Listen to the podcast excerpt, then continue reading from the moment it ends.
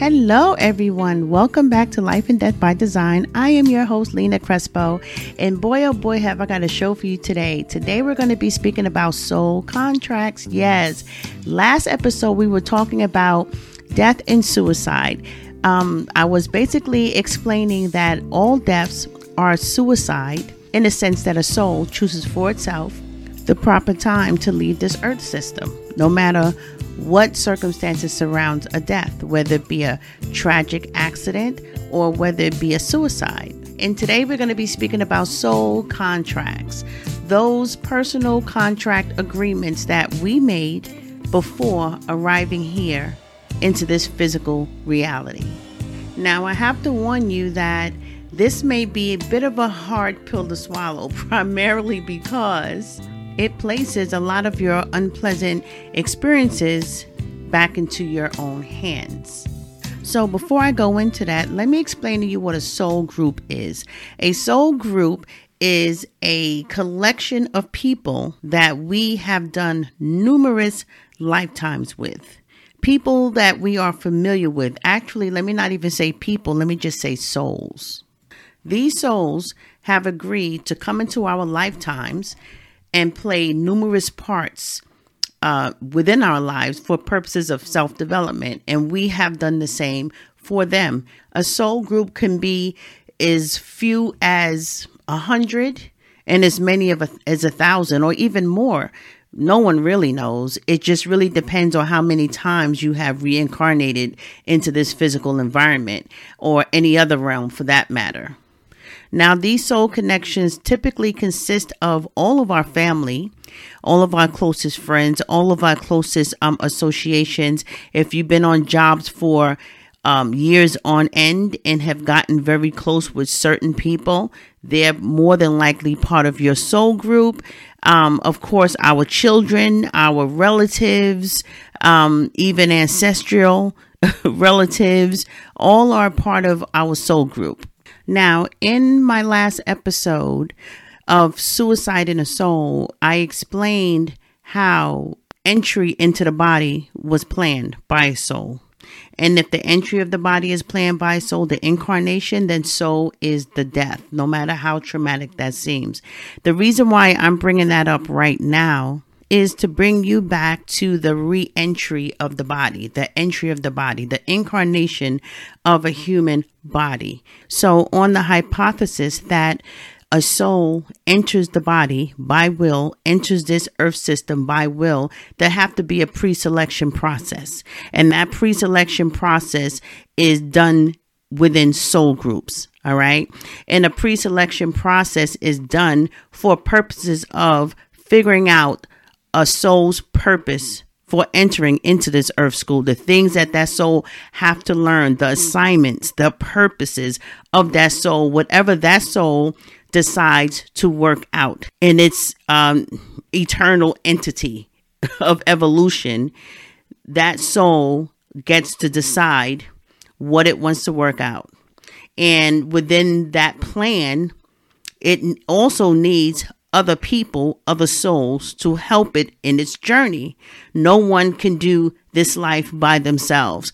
And just to show you what that may look like, let me just give you a brief illustration of one of my favorite children parables by Don by Donald Neale Walsch called The Little Soul and the Sun. So this um, little soul was in non-physical reality with God. He realized that he was light, but he wanted to know what it what it felt like to experience who he really is. So he decided to become a special type of light called forgiveness. And although he knew that he was light, love, and forgiveness, he wanted to know what it felt like to be forgiveness. He wanted to experience forgiveness in the physical form. He wanted to feel it. It's one thing to be forgiving. It's one thing to be love. It's one thing to be light but he wanted to know what it felt like to actual be forgiveness, to experience forgiveness on a human level, on a physical, emotional level. So when he told God of his plan, God said, That's a wonderful plan that you want to be a special type of light called forgiveness. However, I made everyone and everything perfect. So then who then is there to forgive? At that time, a friendly soul came out of nowhere and said, I'll do it for you. This friendly soul offered to dim its bright light, to become so dense, dark, and heavy, to enter into this earth system within that little soul's next lifetime, to give him something to forgive. And so the little soul said, Well, why would you do this? He said, Because we've done it for each other. We've been through many lifetimes together. We've been the in and the out of it, the up and the down of it, the here and the there of it. We both played the female and the male, and we both have been the victim and the villain. So this time, I'll come into your next lifetime. I'll do something so terrible. But when I do this terrible thing, when I smite you and do this dark, horrible thing to you, please don't forget who I am. Because if you forget who I am, then you might forget who you are. And if we and if we both forget who we are, then we're going to need another soul to come down here to remind us of who we really are, which is light and love.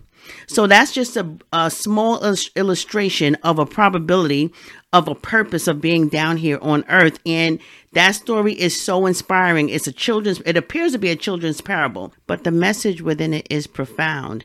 Now, the reason why I bring that particular illustration to this episode is because it speaks volumes about the different purposes that people play in our lives. And it and, and it also kind of sheds light on the fact that or the probability that we actually uh, plan our lives in advance. Now this is not to say that every aspect and every detail of our earthly life was planned. Because as you all know we do have a free will. And we have free will to choose this path or that path. And sometimes our plans are derailed because in coming down here we forget who we are. And we forget our purpose of who we are, which is why we're here for self-discovery. If we knew why we were why we were coming here, then then there'll be no point in self-discovery. There'll be no point in in, in spiritual evolution, and there'll be no point in the soul even entering into system. So we come here for a reason. God has has allowed and created this this this universe for us to expand our energies, for us to expand who we really are and bring ourselves back to a place of wholeness, right? And also to have physical encounters with the things that we create, to um, have physical experiences with who we are as people as far as the energy that we give off. We get to see firsthand how we affect people and we get to expand our energy in just so many different ways. So, when it comes to soul groups, we do have life contracts with certain people to show up at certain times in our life to either remind us about who we are, who we really are. Those are those encouraging, inspirational people that you have in your circle that's always positive, that's always giving you something, you know, something to move forward with. And we also have people in our lives that we have made agreements with to come here and show us who we are on the other level as far as evolution to show us how we're doing in life. And those are our birds of a feather flock together crew, you know, because believe it or not, birds of a feather do flock together. If you have someone in your circle that you consider to be always drama, someone that always challenges your emotions, someone that you don't necessarily agree with their characteristics and it kind of gets you a bit stirred up.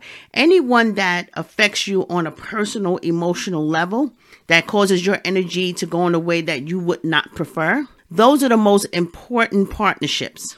Those relationships imply spiritual partnerships, spiritual contracts. And you may be saying, oh, why? Like, that can't be because I can't stand these people and I try to get away from them as much as possible. Well, you're the orchestrator of those people you set it up to where they are able to be in your life at a certain time to show you who you are. Now, you may not think that you have anything to do with that person that you despise, that characteristic that you despise in that person. Okay. But life and all of our associations are ourselves pushed out. Everyone within our circle and everyone within everything within your life is a reflection of who you are and what you absolutely believe. Okay. And so when you have people that come into your life to challenge you, you call yourself running from them. Oh, I'm getting away from this person. I don't like this person. I don't like that person. That's typically because we haven't come to a place where we're able to self reflect and see that whatever this person did tell us is actually true. Like you have two kinds of people the person that will come in your life that is really honest, that you consider to be a friend, and they have the ability to actually tell you not what you want to hear, but to really tell you the truth about who you are and what you're giving off to people. And then you have the people that show you who you are through their own characteristics and who they are as people and you deem yourself, you know, separate from them or better from them because you don't agree with their behavior. Well, the thing that we fear are the things that we most likely have have within ourselves, right? And so you're not able to spiritually see that because you haven't come to a place of reflection. And so what we do is we say, well, I'm getting away from this person. I don't want this person in my circle. And then you go somewhere else and you still end up constantly on the same cycle of running into the same type of people because when you get a person that ha- that suffers from addiction and they say that they want to get out of their environment in order for them to become sober, your first response to them is that you can't run from yourself. Well, the same thing is true for us. We can't run from ourselves. And where there's one person that you had forgot that you set up this contract with to show you who you are, here's another person on the other side of in, in another state showing you exactly who you are as well. It just keeps going on and on and on until you realize that you set up these people in advance and you might not ever even come to the realization that you set up these people in advance. But one day you will come to understand um, it wasn't until you changed, it wasn't until you evolved that these people actually fell away. Because a lot of times we put things on God and say, well, God, you know, remove these people from my life. And in actuality, what you did was you left. okay. You took the action and you left and you tried to go somewhere and you kept on running into these same type of people. Right. And so we put it on God and say, well, you, know, God don't want these people around me and I'm so positive and that's why he keeps moving me from here to where, from here to there. Well, that's not true. People fall away when we change our behaviors, when we evolve and get the lesson and become more conscious of ourselves and our actions is when people fall away. No one is removed out of your life. People grow, and when you grow, the old you falls away, and with the old you also falls away the people that was associated with the old you. So when you see people running and saying, I'm moving away from here, or I don't want nothing to do with them, or I'm not going to speak to these people, and all of this effort in getting people out of their lives, they have not evolved. Because had they evolved, they don't have to get anybody out their lives. All they have to do is change. You know, if you're a person that suffered with a certain addiction and you no longer do that anymore, you're not going to hang out with those same people. They're not going to have anything in common with you anymore in order to associate you with their lives. So they end up falling away. It's not that they were bad, they served their purpose in your life. They got you to realize something, and unbeknownst to you, they got you to realize something within yourself to where you didn't want to be at that level anymore. And it's not that you got better or bigger, it's just that you moved on in your evolution because none of us are bigger and better than anyone, nor are we beneath anyone either. And so when people end up falling away from our lives, that's just a that's just an indication of our spiritual growth. And the same thing goes for if you're at a certain level and you happen to decline, your surroundings will show it. The people that you used to hang out with that was more of a positive influence is no longer there.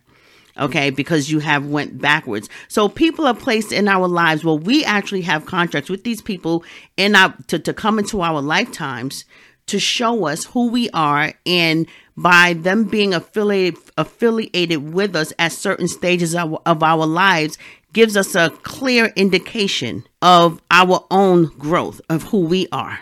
You know that you have come up if you're not around the same people or the same circle or you have started or you have started attracting different type of people in your life. And those different type of people in your lives are also part of your soul group because we choose these people to show us who we are and where we are in our spiritual growth. Without these people, we would not know where we're at. If we had to do life by ourselves, if, if we didn't have that contrast, that polarity, we would not know how far we've come, if we're even on the right path, right? So these people are necessary. We're running from them, but they're absolutely necessary. And if you run from one person that you had a contract with, You only set up a few more because you already knew in advance that you was going to be hard headed. okay. So you have somebody in another stage of your life, the same type of person that's telling you the same thing or trying to show you who you are. And the thing is, is that they themselves are not even consciously aware of their role in your life at that moment either. They're just simply playing their part. Now, we descend into this physical environment with very specific purposes, and those purposes change during the course of our lives through different phases of our lives, right? Now, the rule of thumb is that we cannot advance in life unless we overcome our current challenges in life. But most of us don't realize what our challenges are or the things that we are to overcome, rather, because they are too painful to face. So then it becomes easier to just stick our head in the sand rather than face the challenges that was prepared for us that we prepared for ourselves in advance because we can't see that far. We don't have that type of spiritual insight at that moment. That insight sets in once we develop the ability to self reflect, once we have the courage, rather, to self reflect on our behavior and to see how we can be possibly impacting someone else's lives in a negative way.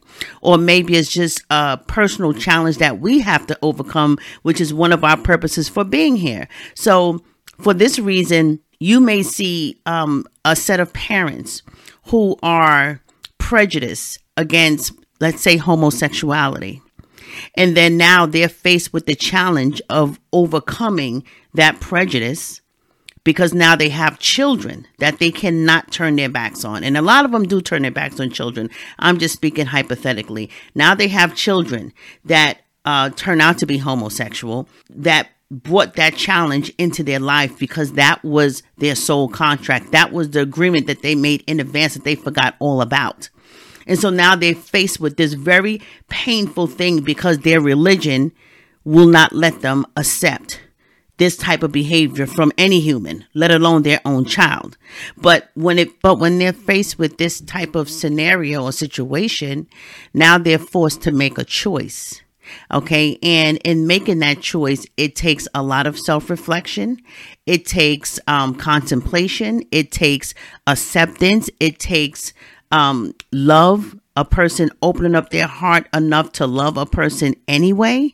And all of these different phases of healing is necessary in order for these parents to come to a place of acceptance, love, and understanding. But working out one's prejudice um, may not be the lesson in this at all. The lesson or the purpose of this particular situation could be simply for the parents to come to a place of unconditional love. It has more to do with love than hate. The point I'm trying to make is that your most challenging uh, characteristics of a person is most likely to show up within your personal environment, your inner circle, within your family and the people you love the most, because those are the people that's harder to turn your back on. Those are the people that's not so easily to be dismissed. And so you're faced and you're forced to really look at a situation for what it is and work that thing out. And this is the reason why a lot of those situations that challenges us the most, like addiction or racism or prejudice or whatever it may be, comes into our family circle. If it came to you, it came to you for a purpose, especially if it challenges your core beliefs of how things should be. So, the main point that I'm trying to make is we shouldn't so easily judge a painful situation that we're faced with no matter how uncomfortable it is. Whenever we're faced with a painful situation or a deci- or a decision or characteristic that tests our belief system or our moral standing, just understand that that's a situation that you set up for yourself to remind yourself of who you are, which is unconditional love. Because mm. somewhere along the line, you have forgotten and you have gotten lost. You have gotten lost in religion. You have gotten lost in politics. You have gotten lost in your ego. And so you judge situations and put people in boxes, and that does more harm than good. And without those people, we wouldn't really know who we are or the things we actually struggle with. You know, without these type of people bringing our flaws or our imperfections to the surface, we cannot heal those things that bind us. And being blinded to those things also distracts us from becoming better versions of ourselves. Because when we're not able to see ourselves for who we really are, we're more on guard and we're more on the lookout for something evil coming in as opposed to bringing the best version or the best parts of ourselves out to be shown to the world. As for me in my life, when I look back, I see so many people that have warned me of who I am, that have shown me just in them not even want to be involved with me in any kind of way or affiliated with me. I had to take a long, hard look at myself and the energy that I was putting out to the world. And I didn't like what I saw. And I saw uh, what other people saw in me that they were trying to tell me. And it wasn't until I changed myself, that I had a strong desire to become a different type of person, that things started looking up for me. The more I changed, the more my environment and my circle of friends changed. And new people started coming into my life. As I changed and as I progressed, new people were coming in and the old people were falling away. And I realized it was not because I was better than them or because I wasn't like them. I realized I was exactly like them. And as I began to advance more in life, I came to the realization of who these people were along my path. And I developed a strong appreciation for their presence, even though at that time their presence seemed toxic or it didn't seem like it aligned with who I was. But that's because I had a false perce- a false perception of myself. So I developed a like I said an appreciation for these people because I realized the role that they played in my life. I realized what they've done for me, the gift that they have given me, the gift of showing me who I am because birds of a certain feather do flock together. And I had to realize that. And that was a harsh reality for me, but it was the most rewarding.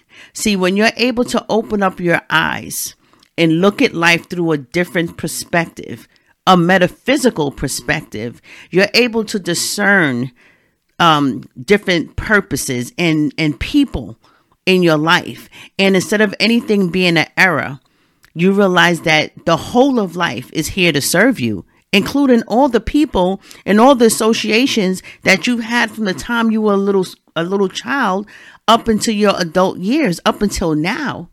It's all purposeful. Everything is to serve you. And no matter how drastic that looks it's still here to serve you. And here's the beauty of it all. As you change as you evolve and get better your environment will reflect that change the people around you that you once knew will be there to testify of that change. You see? And so that's the beauty of it all. You get that confirmation without telling anyone of your internal struggles of change. They testify for you because they tell you how different you are. They compliment you on your new change. Your environment has changed and you realize how drastically different your environment is compared to your old self. So then you have no other choice but to appreciate those who have helped you get there. So when you say, I've done all this on my own, no, you haven't. Thanks to all those people that you considered bad, thanks to all those people that you considered um, drama, thanks to all those people that twisted your gears up and put your energy in a whole different galaxy. Thanks to them, you are who you are today. So let's try to have a little bit more patience and acceptance for the people and situations that come in our lives. So thank you for joining me on this episode of Soul Contracts. I'm looking forward to my next episode next week. It'll be posted on Monday. Um, you can follow me on Instagram. I am Lena Crespo. And don't forget to drop by my website at www.lenacrespo.com. Thank you so much, and you have a wonderful day. See you next episode. Bye bye.